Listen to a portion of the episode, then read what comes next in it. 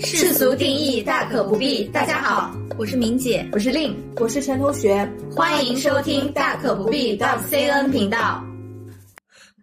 大家好，我们今天这一期播客的主题呢，还是回归到我们职场的这个话题。在我们前期分享的一本书当中，《被讨厌的勇气》，我们也提到过，一切的烦恼都来自于人际关系。那在职场当中呢，我相信大家最烦恼或者说最头疼的一个关系就是上下级关系，因为它不仅决定了我们在职场上面的晋升或者是起伏，甚至是呃生死存亡的时刻。那有的时候，如果你相处的上下级关系相处不好，其实也是很导致你离职或者是跳槽的一个原因。确实，确实是这样。所以我们今天呢，也想三位主播一起来聊一聊上下级关系的这个话题，以及一些我们在职场当中遇到的困扰，我们是如何解决的。那第一个话题呢，我们就围绕在职场关系发展当中，我们是靠关系还是靠能力？可以先请令来讲聊聊看。我还是觉得是需要靠能力的，因为能力才是一个人可以决定他天花板的一个核心竞争力。如果靠关系的话，其实它并不长久，因为靠关系你得跟对人，但靠能力你才是就是支持你长久发展的。那他靠关系的话，他可以一直跟着这个人啊，那你就没有独立的人格。明姐是怎么觉得？我是觉得啊，就根据我这么多年的工作经验来说。我觉得能力和关系实际上是缺一不可的，就像韩愈说的“千里马常有，而伯乐不常有”，那就意味着，如果我们是一匹千里马，如果没有伯乐的话，那其实这匹千里马也是会被埋没掉的，因为我们的职业生涯还是有高光时刻和一个我们有核心竞争力的这个年龄段的。所以我自己的体会啊，不是说要拍马屁什么的啊，主要一方面最重要的是我们要有能力。但是我们有能力的前提下，可能还是要跟领导、跟同事保持好的关系，也非常重要，缺一不可。嗯，我刚才差点就要倒戈了。其实我之前的看法还是说要靠能力，但是刚才明姐提到的一点是说伯乐。那这个我在想，他到底是靠着人际关系，就是上下级的关系来识得这匹千里马，还是说是靠了领导的这个识人的能力？我觉得这可能也是做领导的一项能力之一吧。对，确实，领导理论上应该具备这个能力啊，但不一定，不一定每个人都有。嗯，所以你也不能够说我是金子总会发光，我就在沙石堆里等被领导发现，这个也是很被动的。那与其这样，我们还不如跟领导保持一个比较好的互动，让领导看到我。以前我们都说酒香不怕巷子深。现在不都还是要会打广告啊，会做一些宣传吗？嗯，对我们的其实每个人的职业生涯也是一样的。对，嗯，我刚才说为什么我感觉要倒戈了？其实我回忆了一下自己初入场的时候，其实我们当时一批进来的培训生，虽然说学历可能履历上面会有所不同，但是对于一家单位来讲，我们真的就是属于在同一个水平线上的。一年两年的这个职业的发展，或者是。单位的培训其实并不能把我们的能力拉开很大的一个层级，其实大家还是差不多的水平。但是为什么这些人当中，有些人就是马上就被提拔作为了基层管理人员，而有些人还是一直在普通的岗位当中默默无闻？那我觉得确实也有可能是关于自己跟领导之间的这个像上下级关系维护的比较好，保持的比较好，才有这样得到了晋升的机会。这个其实还蛮看领导的一个水平的，就领导到底是有识人的能力，还是说他仅凭关系去提拔自己所谓的自己人？我的理解，光等着领导与具不具备这个能力，其实有一点要看天吃饭。嗯，所以我们能做的就是让我们的领导发现我们，嗯，可能能够具备看到我的这个眼光。嗯嗯，这个是我们自己能做的。对，因为领导千差万别，有些专业型的，嗯，可能有一些他就是关系型的，有些资源型，每个领导性格都不一样的。对，所以我要倒戈了。所以他喜欢，所以他喜欢的人的类别其实会不一样。对这个问题，我他会有倾向性。我自己的理解有点像什么呢？就是像，比如说你在职场里混得好，是靠智商还是靠情商？嗯，一样的。实际上，它不是非此即彼的，它一定是两者缺一不可的。嗯嗯，只是说正好可能这个领导他就是喜欢这一类的风格，或者说他根本不介意说情商比较低，他会喜欢哎能力还不错的，那这个时候那相应的人就会得到提拔，但这个确实还是要看领导。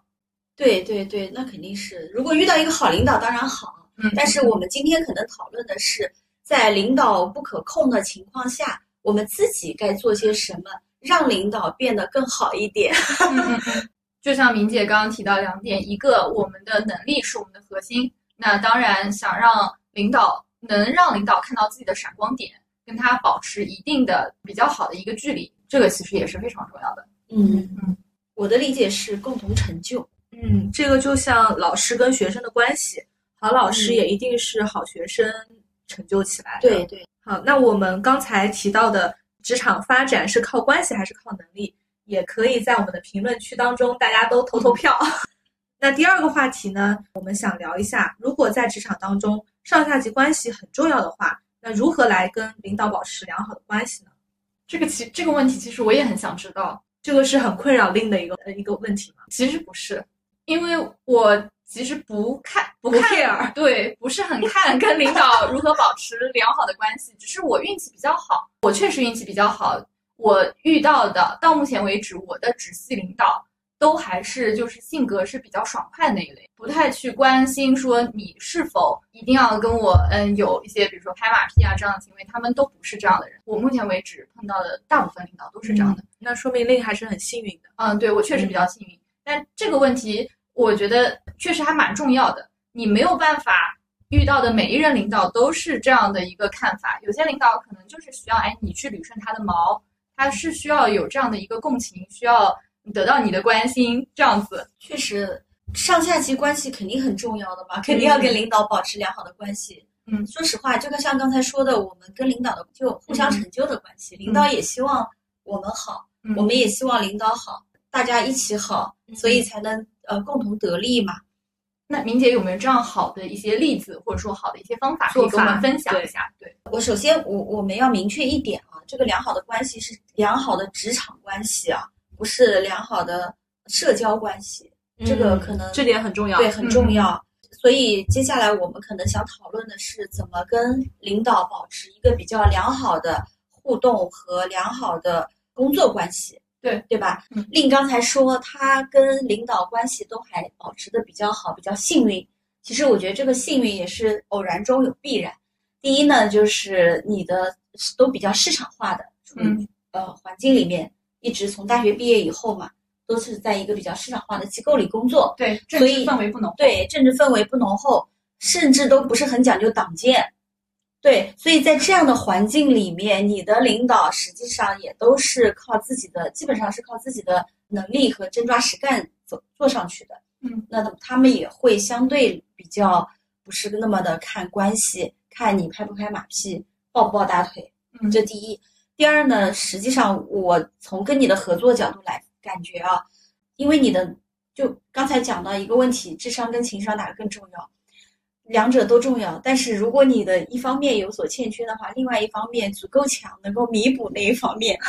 就会忽略你的有一些的小缺点。嗯对，比如说你的智商可能假设总总分一百分，那你的智商可能八十，情商二十，加起来呃也还是一百嘛。那你的智商的长板就可以弥补适当的弥补一些短板，嗯毕竟出发点还是好的。大部分人对吧？无论是领导还是我们自己下属，呃，哪怕是情商不高的下属，实际上出发点也还是好的。那我们都用智商来弥补它，基本上也是能够得个满分的，是这样子一个原因。也就是为什么你跟你的领导都会关系还不错，这个是我原来如此。对是的，嗯，就智商太高了。嗯，明姐能不能跟我们分享一下，就是你如何是在职场当中跟领导保持良好的关系？我我想我考虑了一下啊，实际上跟用人一样，我一般是还是会挑领导的，这是第一点。我挑领导不是说我跟所有的领导都能够保持良好的关系，这个挑领导存在于你找工作换工作的时候，对就会对对，我一般。对我一般在一份工作会干比较长的时间，这一段比较长的时间里，我会很主动的跟老领导保持对齐吧，按互联网的话，如果在是换了领导，或者是我跟这个领导实在没有办法达到同频共振，嗯。我这个时候往往会不再浪费我的时间，会再另选择一个领导。嗯。但是我跟大部分领导做事情的领导都是能够保持一致性的，嗯所以这个是我的本能。嗯，所以第一步就是先要挑对领导，对，嗯，跟发现发现不对劲了，磨合半年到一年不对劲了，确实我认为是比较浪费时间、浪费精力的。嗯呃，这个实际上不是跟选人一样吗？你一定要把一个人培养成什么样的人才，他不行就是不行，每个人都有出场设置的。那第二步呢？如果说，因为虽然说第一步我们已经筛选掉了一些自己不同频的领导，那肯定在小的事情上面，或者是具体的工作事务上面，肯定会产产生摩擦的。那如果说在这一些关系上面呢，你是如何保持的？我觉得我还是一个比较传统的职场人吧。做一个工作，我就是想把它做好，而且我也会大部分只要没有什么大问题的领导，想做事情的领导，我会尽量保持跟他的一致性。嗯不会说在一些小事情上特别挑，因为每个人都有每个人性格，嗯呃，都不是一一个圆，哪怕是两个圆，你也不完全的匹配，对吧？这个跟结婚也是一样的。嗯所以跟领导他一定有有摩擦，那么只只能求大同存小异。我们共只要我们共同目标是一致的，嗯只要我们都想把这个事情做好，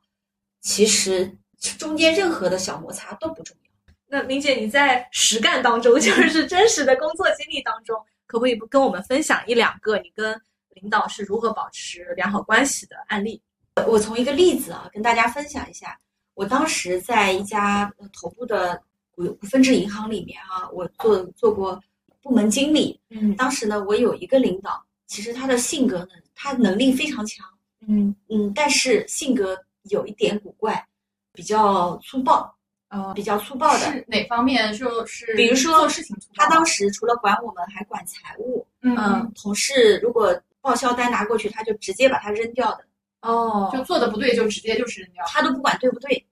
他就那天不高兴，他就直接把它扔掉。哦，那就是比较情绪化的一个人。确实，他是有一点点情绪化，同时呢，他自己又是业务出身，嗯也比较骄傲，嗯所以呢，嗯，大家都跟他相处的不太好。啊但是我跟他还是相处的比较好的。嗯那我是怎么做到的呢？嗯，对，怎么做到的呢？我这个领导呢，他其实是个业务型的人也很单纯，并不是说那么复杂的。他比我大了大概十岁左右，一开始他也很看不上我们做业务的人员，也不知道为什么，他比较喜欢那种做对公的男的，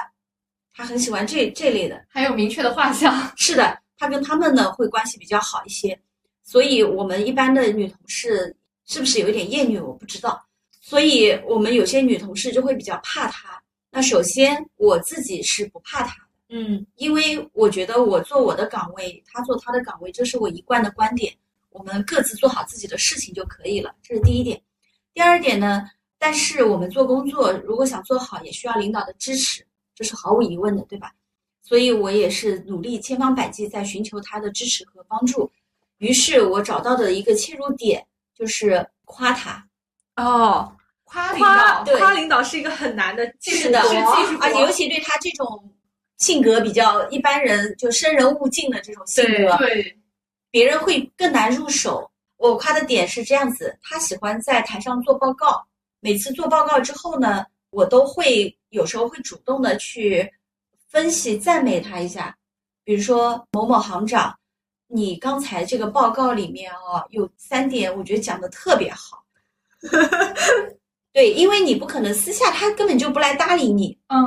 又看不起你们，那你是这在什么场合？就是偶遇或者是给我们开会，开完会，反正总会有一些场合的吧。嗯他毕竟是我的分管领导呀，嗯总总会有场，肯定有场合交流的嘛。这个时候我会抓住机会，我说我 Y 行长，你刚才讲的有三点，我我感觉特别好，很重要，他就觉得很开心，嗯会认为我认真听了，也会问我，哦，那我刚才讲那点是不是不对？因为他有一个顾虑在于，他之前不是做我们零售业务的，他是被哦公转过来的，他生怕讲有一些不专业，嗯他会说我，那我刚才讲的那句话专不专业？我说非常专业。有时候我会主动说喂，行长，我说你才管了我们才半年啊，你的进步真的非常大，夸领导根本就完全 看不出来是一个转岗条线啊转过来的。嗯呃，已经听起来就是像我们零售干了很多年的样子，嗯，而且又能够从整个市场、从整个银行业务来分析嗯我们这个条线的业务。嗯，我说眼界也跟我们不太一样，他就很受用。他非常受用，嗯他就会哈哈哈哈哈笑着离开。好，夸完之后呢，后面他以至于到什么呢？就每次开完会，他都会打电话给我说，我刚才讲的好不好？所以我本身我开会也确实听得比较认真嘛，嗯嗯，我会告诉他你刚才哪一点讲的比较好，嗯，他就哈哈哈哈挂了电话。所以久而久之，我觉得我是属于他在女性里不那么讨厌的一个人。嗯这个是一。后来我都离职了，当然不是因为他，我离职了，他还打电话问我，就是还打电话找我，嗯因为他可能现在听不到赞美了 对这样子的针对有具体事件型的赞美了。可能别人就说会拍马屁，一定是有的，嗯但是具体讲到他某次引以为傲的报告，同时再把报告反馈给他的人，嗯可能不太多。嗯嗯，像刚才明姐夸人的这个方式，我觉得有一点很受用的，拍马屁不是真的空拍，而且不是拍那种大家都能讲的，对，就很浮于表面的说。虽然有一些人可能也很受用啊，但是大部分有能力的领导，可能他对一些空的拍马屁就不受用。比如说你，哎呀怎么那么好看啊，这一些外表或者虚浮的。嗯那有一些我觉得夸也是很需要技术含量的一点，是在于说你关注到了领导关注的点，对，嗯，然后拍在了点子上，因为他比较骄傲的是他的专业、他的能力、他的报告的思想。嗯后来他就跟我一直关系也蛮好的，也挺帮助我的啊。我业务出呃推进的也比较顺利。嗯我后来就是像有一些报销，他们就叫我拿去给他签字，啊就很爽气的都签掉了。我我觉得也是帮到了同事嘛，嗯并不是说为了自己。对，而且我觉得明姐还有一点就特别高明的是，就跟领导交流具体某一件事情的时候，还顺便表达了自己的思想、自己的想法，嗯能跟领导在这个业务上面，他最关心的事情上面，跟他去做一些交流。那嗯，其实侧面也是向领导展示了你的哎一个能力、一个思考力。对，所以我我自己觉得我在跟领导的沟通过程中，没有把他们当成很可怕、高高在上的、嗯高不可攀的人，嗯而是把他当成平等的人，嗯包括跟下级其实都一样的，大家都是平等的。嗯夸你能夸下级，也能夸领导嘛，不是一样的吗？领导做得好，实际上我们也应该表扬他、赞美他的，嗯对吧？所以这一点是还是蛮值得我们去学习的一个点。我们要相信，一般领导能做到领导的这个位置上，他大部分的都还是靠能力做上来的。那他对对于他自己的能力，如果说有人用具体一些业务的事件去跟他做一些同频的交流，还是很受用的。这个蛮好的一个技巧。对嗯我还有一个领导能力也比较强，我我跟他的合作实际上也是不错的。他呢是业务出身，做到行长，做的也特规模也做的特别大嗯。但是呢，他其实不是一个特别好沟通的人，因为他有他骄傲。我发现都挺骄傲的，业务能力强的人都很骄傲。他有他的骄傲。我一开始跟他合作，我是他的副手，发现跟他到办公室争取资源的时候，他往往会拒绝我。嗯他就是不同意，觉得你为什么要花这么多钱，为什么要搞这个？嗯后来我就找到了一个契机，我发现他有时候来心情很愉快来找我聊天的时候，我就会跟他聊两句，再把我的诉求给他提出来，这样子我作为主场，他就会比较开心，嗯也往往答应的都很爽快。这是第一。第二呢，我发现他比较在意的是总体的它的规模和利润。嗯我就尽量切合，就跟我们做业务一样，找嗯客户喜欢聊的聊。对我就跟他聊规模，聊利润。我聊我自己的这一点东西，他是不感兴趣的。我就跟他聊他的规模、他的利润、他的三年、五年愿景。每次我们都能够聊得宾主尽欢。啊对，你要就跟我们做业务实际上是一模一样的。你要聊他喜欢聊的，但是呢，同时要聊你不违背自己的本心的。嗯。我不可能说违背自己的意愿，比如说我有一些事情我并不喜欢聊家长里短的事情，我不会违背自己本心去跟他聊家长里短，这个我做不到，所以我就跟他聊这些找共同契合的点，他非常在意，而我也比较关心的，又能够学到东西的，所以这一块后来跟他合作也一直还不错，嗯。呃，多年以后也都合作的还不错。这两位领导是比较有代表性，因为他们能力都比较强，也都比较有个性。嗯嗯所以只要找到他们在意的点，同时又找到你你们两个共同的目标，实际上就都能够保持良好的关系。我觉得，嗯，我觉得刚才明姐给我们分享了两个非常好的案例啊，我觉得大家应该都是蛮受用的，就至少从刚才的案例当中是可以复制借鉴的吧。而且这两个领导确实不是那么特别好说话的，对，找的有些好说话领导我都不举了。好搞的领导我们都不举例了。对，因为像明姐后面一个领导，其实我也是有了解的，是不是有点也对也有主见的？对，他不是那么好弄的一个领导，嗯包括跟他后面的一些下属继任对继任者，可能整体处理关系就处理不是很好，那那个领导就会把他扫地出门。我算是跟他合作比较好的，嗯，我也是一直在摸索，在发现他的点，观察。刚刚敏姐交流的两个非常好的一小技巧，跟领导保持同频，又能表达出自己的想法，然后在领导开心的时候，顺便提出自己的一个需求和要求，还要不失时机的赞美他们。不着痕迹，而且要就某一个具体的他们关心的业务的点去赞美。对，因为我还是不想违背自己的本心。嗯嗯，好的，我们刚才聊的是如何保持跟领导良好的关系啊。第三个话题，我们想聊的就是，如果你真的跟领导的观点是不一致的，那你是会选择听领导的，还是坚持己见呢？令你可以来聊聊看你自己的小故事，因为令是一个比较有个性的 有个性的下属。同事。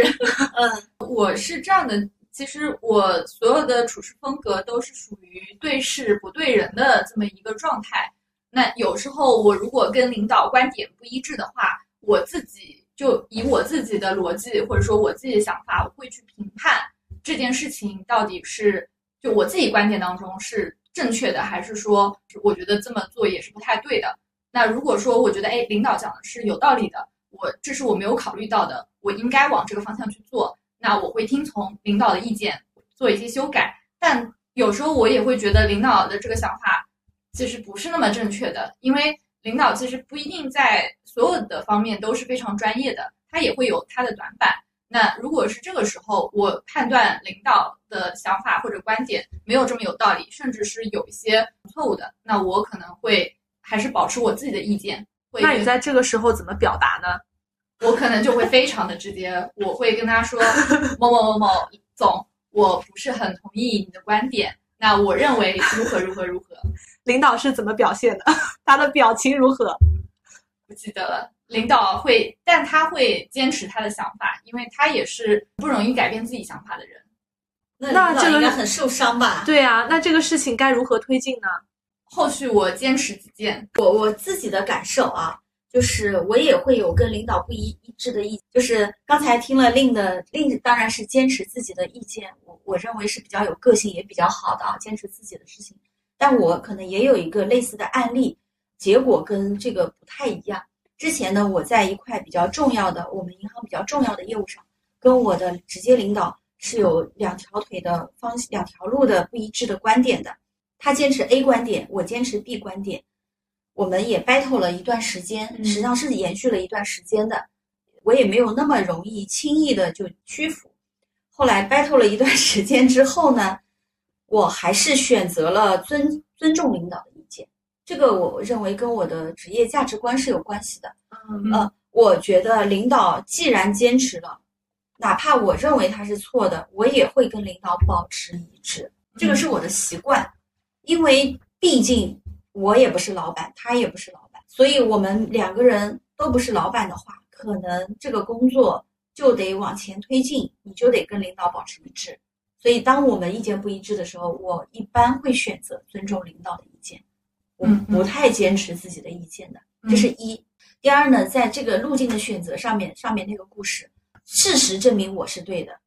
因为我们最后在他的 A 选择上面赚到的钱，实际上最后都弥补不了我们的损失。在日后的工作里面，他基本上还是会比较尊重我的意见的。嗯所以这个是我以退为进。但是作为我的职业价值观，我还是会选择跟领导保持一致，哪怕错了。嗯嗯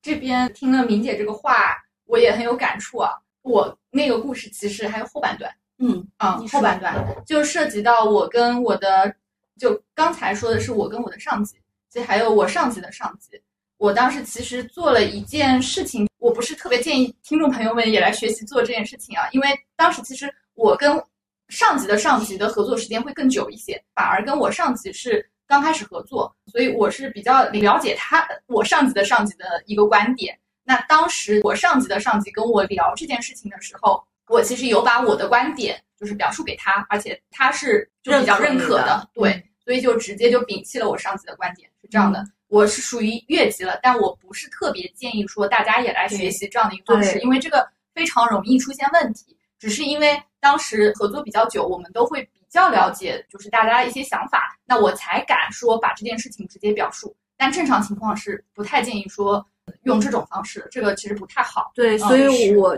我其实真的不太建议越级汇报，对因为我现在有遇到，如果小伙伴跟我越级汇报的话，嗯我其实一来我是会反问一句，你有没有跟你的直级领导汇报过这个事情？对，因为我一个是我想要表达尊重，对我的下属，和他的上级的一个嗯尊重，然后另外一个的话就是。有的时候，在一些专业领域上面，并不是找我们可以更快的、有效的解决这个问题我们也并不专业，嗯所以还是要找到对应的人去做。嗯嗯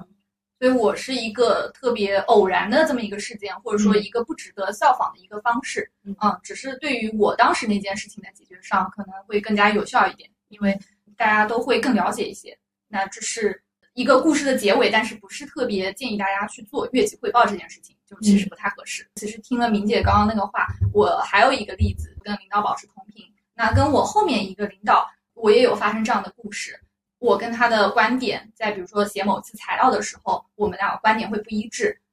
我本来还是会比较坚持我自己的观点，后来发现发生了一件什么事情，就导致会有这么一个转变。我后来就是他让我改什么，我就改什么，就会听他的意见呢。是我是发现，首先第一个报告是他念的，就是是他的材料，就是他得对他材料负责。第二个，我后来发现我没有按照他的意见改了之后，他自己也会默默的把它改掉。我就，嗯，既然领导坚持，如果是真的是非常坚持，因为其实领导有时候他，嗯，会表露出他的态度，一种态度是他想来征询你的意见，还有一种是可能他已经决定了就是要这么做，那我会判断一下他到底是哪一种态度。如果说我是发现他想遵循遵循一下意见，那 OK，那我会跟他一起来做一个讨论。如果他这时候已经定了，告诉你就是要这样子做，那我就先按这个去做。对做一段时间之后，发现不对了，我再去找领导去汇报，说这样的一个方式其实不太合适。那这时候领导看到了一个嗯推进当中的一个结果，他会觉得，哎，对，确实之前的道路可能是对需要改变一下。这时候他往往会更容易来听进就是你的意见。我后面也是做了这样的一个处理，嗯，对就是迂回嘛，对，然后以退为进，就刚才明姐的做法是一样的。对对对，就先让子弹飞一会儿，嗯嗯，因为没关系，就就先这么做好了，这不是什么原则性的问题，没有必要把自己搞得这么刚，就你不开心，你的领导也不开心，何必呢？嗯，是的，嗯，而且职场的合作里面，大部分是要先解决信任问题，解决信任问题之后了，你路线是是可以商量的。是的，那信任问题的，在一开始你还是要尊重领导的意见。对，嗯是的，所以后面那位领导对我也还算是比较认可的，嗯。到虽然现在他也离开了，我也离开，但是我们双方之间也是保持一个比较良好的一个沟通。嗯，刚才我觉得两位提到的一些方法都非常的有借鉴意义，小伙伴们可以在实际的工作当中去运用试试看。那我这边其实还想再提一个小问题，因为我们的领导大部分肯定是管辖的业务范围是比较广的。那我目前遇到的一个困难，或者说遇到的一个疑惑呢，就是在一个领导当中，如果你的这块业务板块不是他的重点关心的板块，你是怎么去吸引领导的注意力，或者是如何去借助领导的力量去支持你的业务？这个就跟我刚才举的第二个例子有点像。嗯当时我的业务板块也不是他的重点板块，啊你就是要跟他关注他关注的内容，嗯比如说他整个他自己的整体的规模、整体的利润以及他整体的规划，嗯要经常跟他是一起展望一下未来。这样子，你跟他，你就是战友，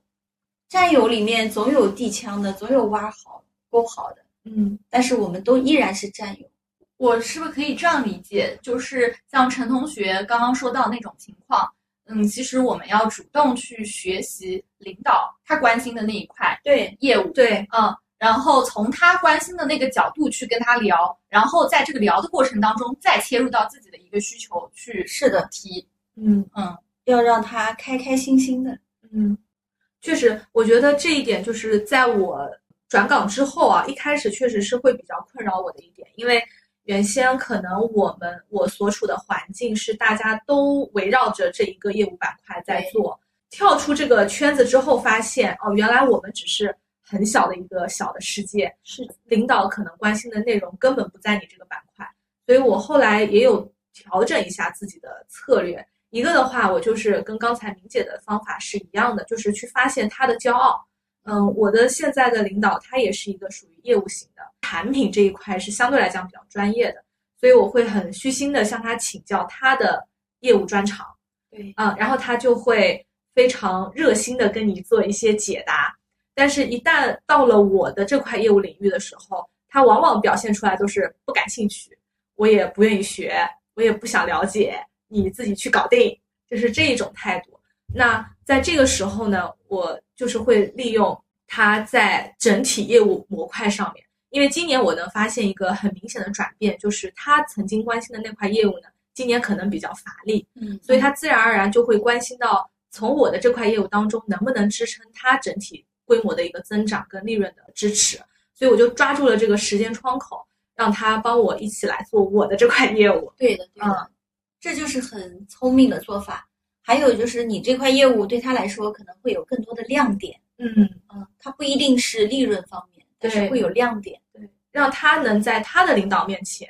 有闪光点吧。对，嗯，是的，所以还是那个要互相成就嘛，对我，们跟领导。嗯，好就一个就是要你跟领导同频，第二个就是要善于抓住时机。如果这个时机不太合适，也可以让子弹飞一会儿，就是对，让时间来把这个时间线拉长一些。嗯，是的，好，那我们前面讲的这些话题呢，都是关于一些小的技巧。那其实，在职场当中，我们也会有很多自己小委屈的时候。如果说你跟领导的一些相处过程当中，你领导误解你了，你会怎么处理？这个问题实际上还是比较常见的，因为不是有一句话说误解是表达的宿命吗？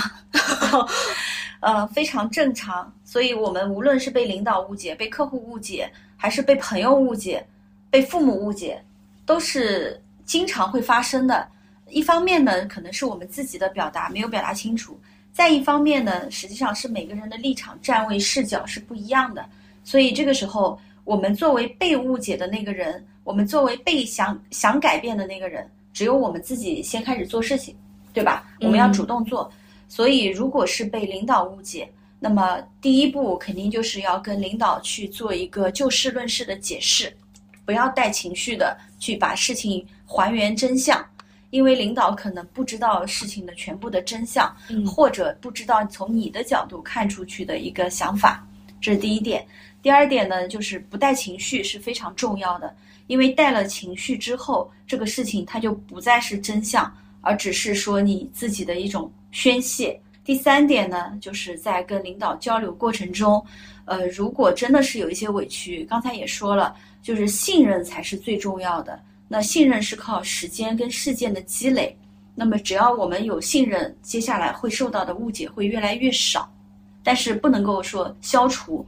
所以，如果小朋友，比如说，呃，感觉到自己经常被领导误解，或者是有时候在重要的事情上被领导误解，那我认为是可以去找领导主动沟通，而不是等到领导发现，哎，我错了。其实你你认为他错了，只是从你的角度，就跟我们看手机的两面，背面是红色，但我这面是黑屏。所以是不一样的。领导看到的可能是红色这一面，那我就是要跟他多沟通、多交流，让他知道我是什么样的人，这个事情是什么样的事情，可能就能够消除一些我们职场的不必要的误解。嗯，我们在职场当中更多的觉得“管理”这个词应该是向下的。嗯，但是很少会有小伙伴们意识到，其实向上它也是需要管理这个动作的。没错，嗯，所以我们今天这一期的播客主要也是想聊这个话题，也想提醒大家，对于领导的这个沟通也好，或者说我们所谓的拍马屁也好，其实都是管理的一个方式方法，也是能够促进我们去更好的推进我们这项工作。因为我经常跟小伙伴说的一句话就是。你为什么要让自己难受，让领导也难受呢？何必不如大家把事情摊开来聊一聊？讲白了，可能大家都是为了这个事情好，反而就是不要让这个情绪进行一个堆积，从而引发了矛盾。嗯，所以这个时候有时候也可能需要小伙伴主动去找领导，对，这就是一个向上管理的这么一个过程。嗯，是的，九零后很多会觉得，比如说在职场里受了委屈。不应该是领导来迁就我吗？对，实际上，我认为双方迁就都是可以的。如果我们是想把事情做成，那我们可可能某种意义上不是说去迁就领导，而是说要保持良好的沟通和互动，也就是所谓的向上管理和向上沟通。这个无论是向上还是向下，还是跟家里人都是很重要的。嗯。好，那我们今天的这一期播客就到此结束啦。也欢迎大家在评论区跟我们聊聊你在职场发生的跟领导的小故事。那我们下期再见，拜拜拜拜拜拜。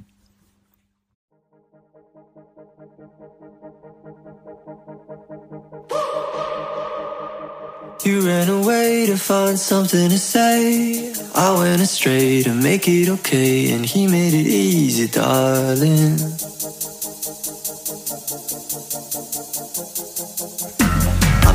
love, and I say that because I know how it seems between you and me. It hasn't been easy, darling. I can't.